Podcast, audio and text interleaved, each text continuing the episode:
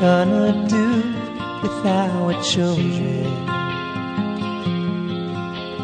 What are we gonna do to show we care?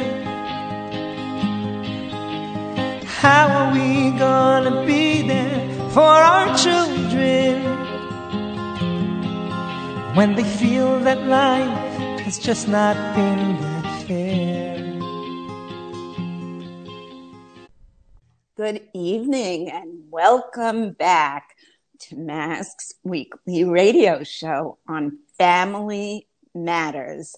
Mask mothers and fathers aligned saving kids, kids of all ages and all stages for all mental health struggles, including addiction. If you know someone that needs a referral for an inpatient or outpatient program, a parent support group still by Zoom available, please give us a call 718 758 0400. I'll repeat the number. You may want to jot it down for yourself, a loved one, a neighbor, or someone you usually would sit next to in shul. Our number, remember, all calls are strictly confidential. Our number again, 718 758 0400. So every week, I'm really excited when I have my guest on, and all of them have been really working with families of mask for so many years. So many of my colleagues have been there for all of us. But I do want to say there is one gentleman and who has been on our show several times. And it's always so nice to have him on because I remember when I started Mask 25 years ago that he was just coming into this uh, parsha, shall we call it. And today he is not only a therapist, he is not only an author, he's not only a podcast host, he is also involved in a new program, an inpatient program that I want him to tell us about. And that is Menachem Poznanski. I'd like to welcome you on once again. Thank you for making the time. I don't know how you have the time with all the things that you're involved in to help Klal Yisrael. Oh, thank you, Rachama. Thanks for having me. I really, really uh, appreciate the opportunity to be here. It's great to be back on the show and uh, to have an opportunity to share uh, a some of what I've learned um, in the work that I do, uh, particularly working with individuals that are in treatment and post treatment for substance abuse and trauma, and uh, and also to uh, talk about the great projects that I'm that I'm that I'm involved in, including this newest project called Genesis. Well, it's wonderful having you on again, and we were talking about treatment for people that go inpatient and I really, you know, want to speak about the consensus seems to be the longer you're in treatment, the better. So firstly, I want your feelings around that, please. Yeah. So, I mean, it, it's a funny question because like, obviously you always want to hedge your bets, you know, and the longer somebody has treatment, the, the better it is. Uh, one of the challenges when you involved in a treatment orientation is like, it just everything goes so quick. You know, four weeks, 28 days of treatment. You know, whether it's the the clinicians or the the patients, you know, the early phase can feel like, oh my gosh, this is going on forever. But but usually by the time you get to week three, four, five, six, and if it's a 60 day program, you just like, I can't believe this is over already. That's crazy because you're just opening the door. So, you know, that general consensus tends to be right. But there is there is a different part of it. And uh, part of my my attitude and perspective on that is influenced by my my work in the living room, which is a, a Jewish recovery clubhouse. Have four branches uh, around New York, uh, working with individuals that are coming out of treatment. And one of the things that I see is that one of the challenges that comes up with uh, individuals coming out of long-term treatment is that they become over institutionalized. You know, they get so used to their recovery becomes so linked to kind of being in a comfortable cocoon of support that when they come out, it's it's almost impossible or extremely difficult for them to reorient themselves back to to life, uh, to living with their families, but also just to the triggers that go along with being at you know being in the outside world. So one of the ways in which the treatment world has kind of leveraged that is by creating, you know, different levels of care. Um, but you know, someone being in a treatment kind of orientation for 18 months is not always feasible, meaning long-term inpatient and then a supportive living house and then a second a step down house from that with intensive partial hospitalization programs, et cetera, et cetera. So, you know, one of the things that we have to think about when we're treating people is, you know, is not just that the more treatment the better, but the right amount of treatment that's going to give this person the best chance of of establishing what is a long-term sustained recovery which means a real lifetime recovery. Um, because there's no shortage of people that go into treatment and then um, turn around and just, you know, have zero result out of it. Two days out of treatment, everything they gained was gone. Um, and really, what we want to do is help people, you know, build something that's sustainable for a lifetime. Thank you. So, you know, Menachem, people really think that they go in 20, I mean, people that are just, you know, parents that are just looking into programs for their loved one. A, they're, you know, saddened that the child needs to be put into rehab. They're also not very educated on it.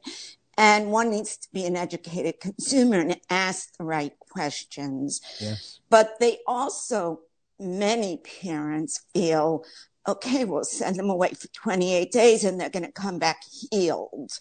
Right. Um, you know, so let's talk about the process of treatment and recovery and what happens, please. Okay, so yeah, that's a great question. I really appreciate the question. It it demonstrates your uh, your awareness. I mean, obviously, Mask has been on the cutting edge of this of helping these populations for years, and the Jewish people is very fortunate to have them. So yeah, you know, it's you know, I mean, partially the the lack of awareness by family members, but also sometimes treatment centers who are either unaware or like think you know need to justify the the, the intense cost of treatment frame like those early interventions let's say like a 28 day program as like a, a real solution to uh, to someone's problem. But in, in actuality i think you have to assume that any recovery process from the beginning phase of crisis all the way to a place of you know having established a sustained baseline of recovery you're talking about like a good 18 months an 18 month process. Now i don't think that an individual needs to be in acute intensive treatment for 18 months. Obviously not right? And obviously hopefully that phase as i said before is as little as is necessary in order to give the person a chance of long-term success.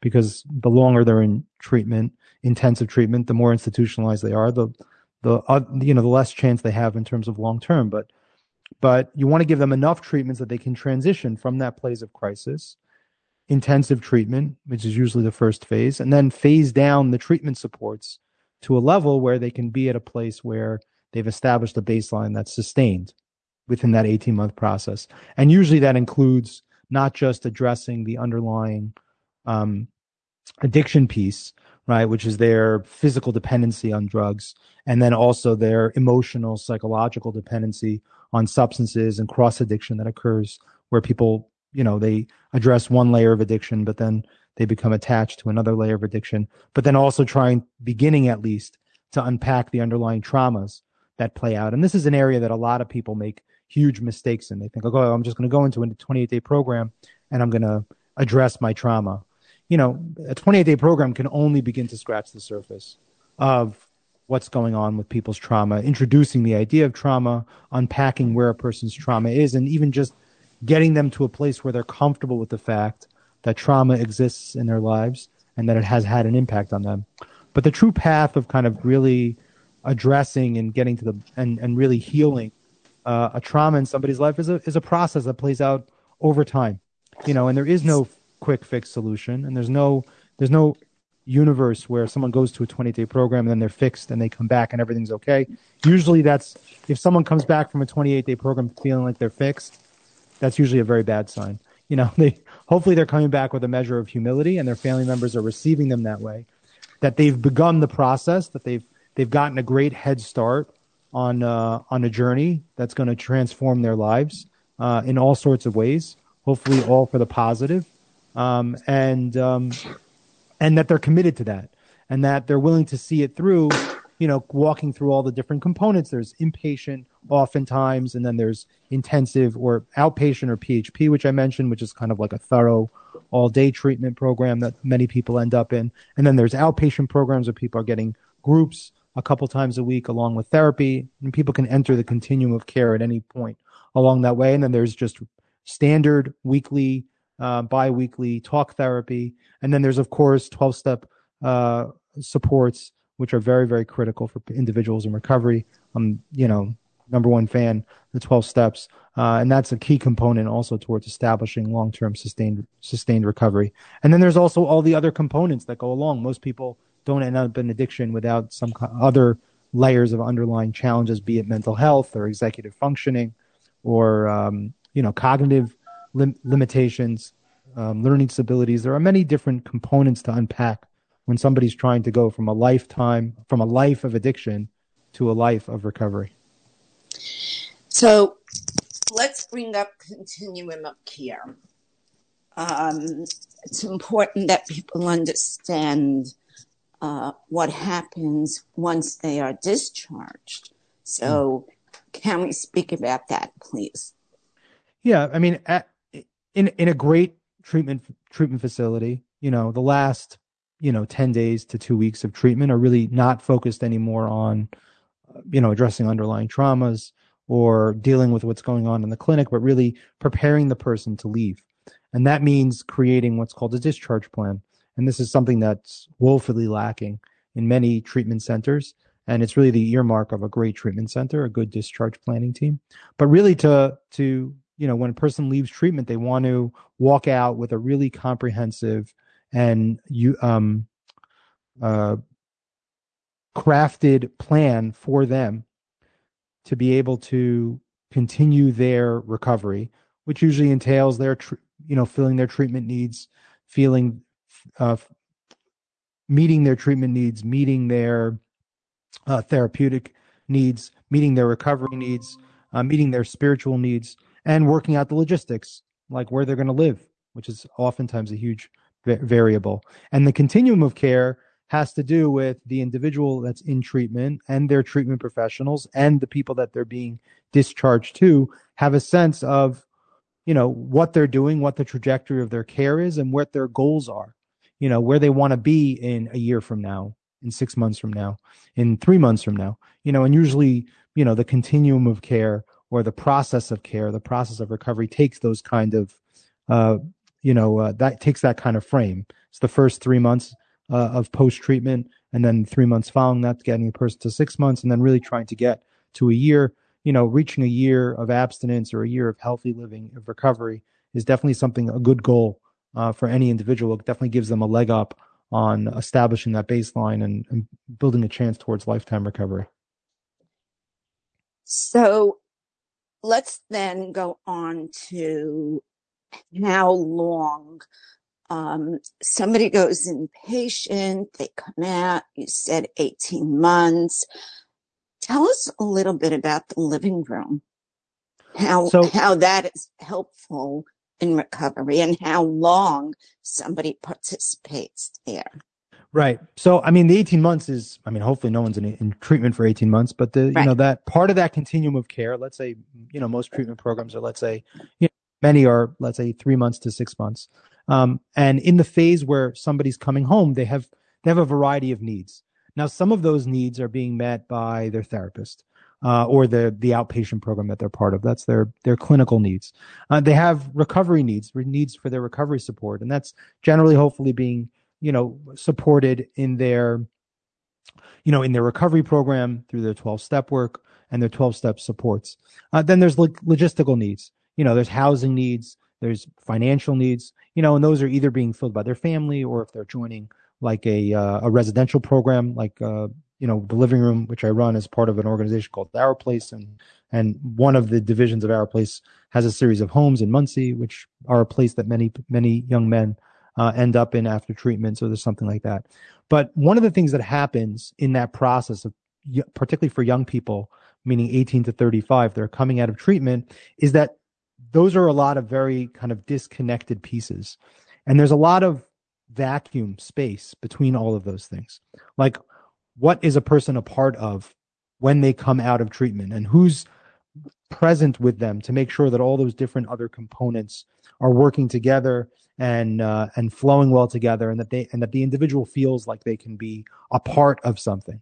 You know i mean any human being right any any uh, you know observant jew at any level of of of religious observance is part of a congregation and the congregation fills all sorts of needs. You get spiritual guidance you get support you get a being a sense of community you have a place to go and be a part of and in many ways the living room is that for individuals that are coming out of treatment. It's a it's a it's a home, it's a family, it's a place that people can be a part of. It's not meant to to replace their actual family, but it's a place that they can be a part of, participate, visit, get support, get encouragement when they have a hard time, when they encounter a tough time.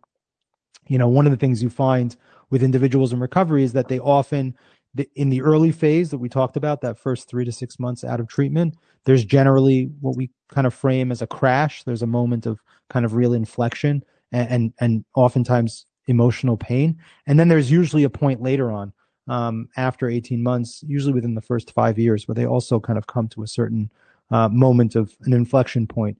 And those points are usually because the result of unaddressed either trauma, oftentimes or just on on kind of supported mental health challenges or other liabilities and and those points that three to six month point and that 18 month to five year point for in people's recovery usually why people relapse.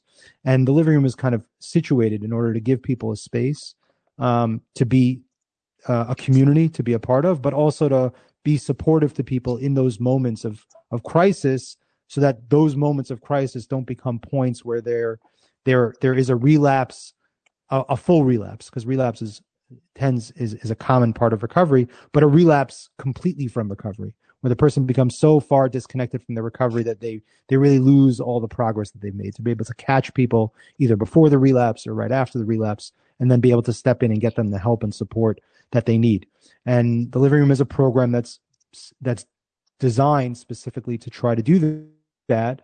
And what what has happened over the last 20 years, 18 years uh, in the living room is that we've shown very, very specifically that when you give individuals in recovery who want to get well, subtle, um, but you know, professional support that's not necessarily treatment, they have a, a, very, very good chance of success.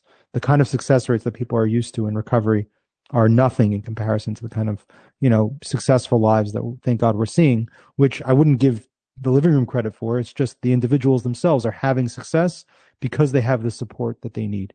They have the the encouragement the support the inspiration and the guidance they need to go from a place of abject brokenness to a place of real life success.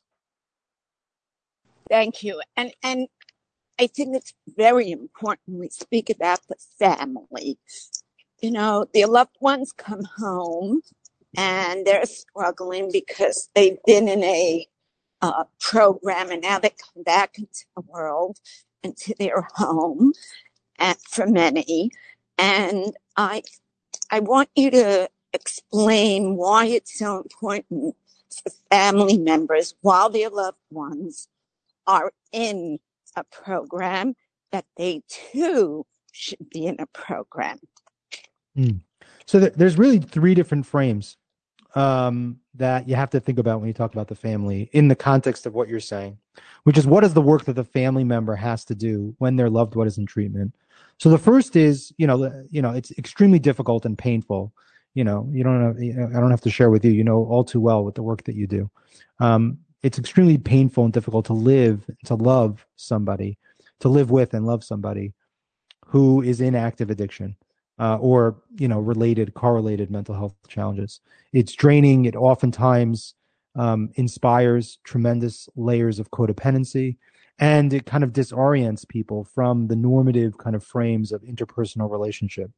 And it's really it's critical that family members figure out how to disentangle themselves from all of that recapture their sense of self within the relationship and, relearn skills for how to be in a relationship with an individual um, who's dealing with an addiction.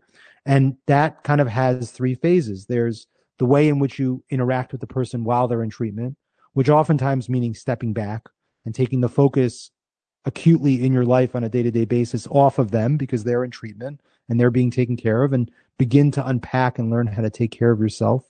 Begin to learn how to advocate for your loved one but really give space for them to to uh, excel in the treatment program to stay on top of and to make sure that they're being treated properly but not to really get in the middle of it and to really listen and follow the advice of the treatment professionals and to be in an observing space. And that's kind of the first most important component for families to to begin to absorb and to learn uh, but also to take a moment to step away from that crisis orientation and feeling like you're you have to save your loved one and to remember that you put them into a treatment program and now it's time for you to kind of reorient yourself back towards a healthy place you know to step away from triage and begin to kind of really get into like a long a more long term context. The the other component that comes into like family members is figuring out your role in all of this. You know, you know, obviously, you know, it's not anyone's fault that their loved one develops an addiction. I mean, sometimes it could be, but but for the most part, it's not their fault. But there's definitely a contribution that's made, particularly when you have like an intense codependency relationship that's created to be someone that's addicted and their family member, that the family member is an active participant in meaning as difficult as it is to to to pull oneself out of a codependent interaction with an with an addict only a, only somebody who allows the codependency to take hold ends up in those circumstances so a big part of treatment is learning to refocus not only to step away from that triage moment of panic but also to begin to unpack your own part in that in that stuff your own feelings about it? How does it feel to find out that your loved one is is an addict or struggling with addiction? How does it feel to find out that your loved one has trauma? What are your feelings about their trauma? Maybe their trauma is related to you. Maybe their trauma is something that you took for granted uh, and you didn't realize how serious it was. Maybe you're skeptical about their trauma, but to really begin to unpack your feelings about those things and to learn strategies for uncovering your own tendency to fall into those codependent patterns. Because if you don't do that work while the individual's gone, when they come back, you're just going to fall right back into those old patterns. And then literally you'll like give them a much less chance uh, of having success, you know, because if you're stuck in the codependent pattern, you're going to invite them to, to jump into the codependent pattern. And that is one of the strongest triggers for people to relapse being in codependent relationships with, with loved ones. And then finally, the final step is once they come out, which is learning how to establish an entirely new relationship with somebody else and not leaning on the old relationship patterns that you were used to you know where there you have to be able to acknowledge that there's somebody who's dealing with a challenge and that requires tolerance and patience and kindness and love but also a reminder to kind of watch out for those patterns of codependency and unhealthy enmeshment that will only give them less of a chance of success. And learning how to really manage yourself. I have to say that, you know, as an individual who works with, you know, hundreds of individuals in recovery, maintaining your own sense of equanimity uh, around yourself and not getting lost in other people's problems, you know, and any really any mental health professional will will will will would tell you this is the hardest part of the job you know so it's not an easy thing. I don't take it for granted what it means to be the parent of someone coming out of treatment. But to really take that on and to be willing to to uh, uh, to to do the best that you can to give the person that you love the best chance they can have for success and these are all things everything we're talking about is really kind of the, the the the, thoughts that we have behind this new program that we're developing in genesis which is an inpatient program and also has an outpatient component for anglos that are living in israel to really create uh, an environment that's based on these principles uh, that's based on kind of comprehensive support um, method me, um, program uh, you know support that's that's rooted in evidence-based clinical interventions uh, rooted deeply in the 12 steps and also rooted in our, our Jewish spirituality. And uh, that's why I'm so excited to be working on all these different projects. Um, Menachem, can we speak about the genes also?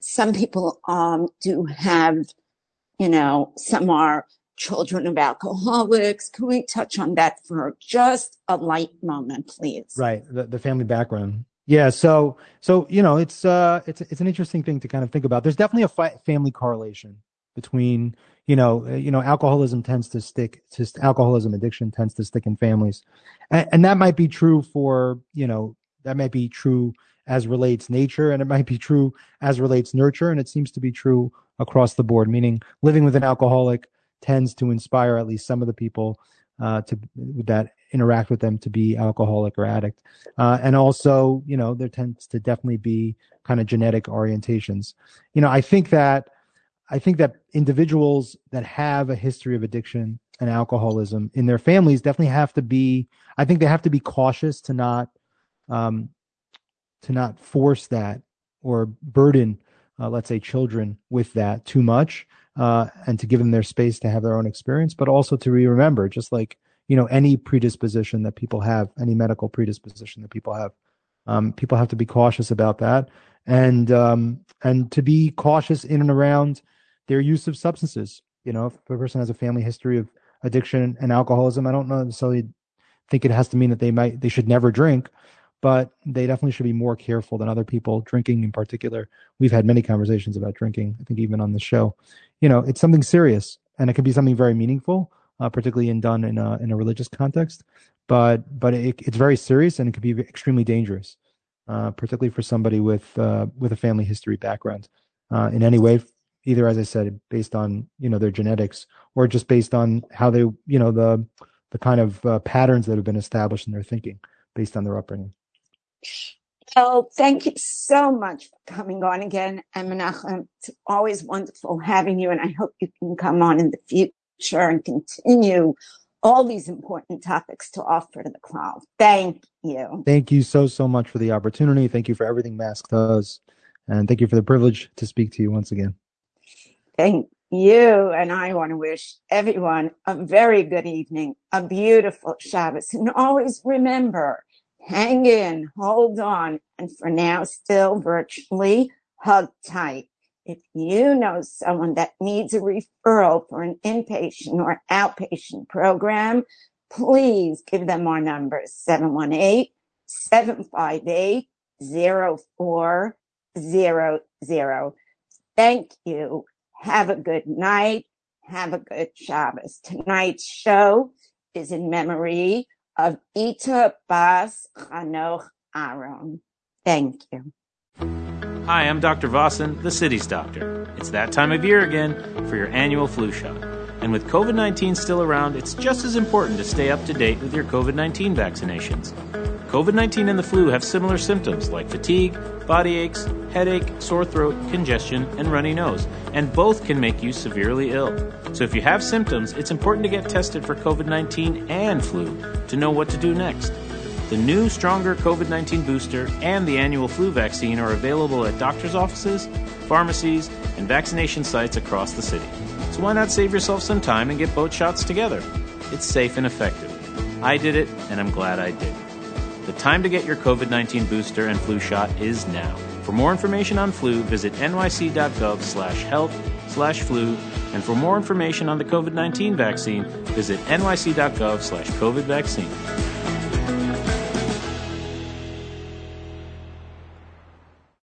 Do you have a loved one with dementia? Are you feeling overwhelmed as a caregiver? We understand it can be difficult to know the best way to care and communicate with our loved ones with Alzheimer's, especially as the disease progresses and safety becomes an issue. We invite you to meet with our team and learn more about kosher memory care at the all new Esplanade of Woodmere, a Scharf family community. Our community respectfully serves those with Alzheimer's, Parkinson's, or other types of dementia in a dignified family environment our Montessori based program helps residents live purposefully and with as much independence as possible. Schedule a tour today by calling 516 712 6500. That's 516 712 6500. Or visit esplanadeofwoodmere.com.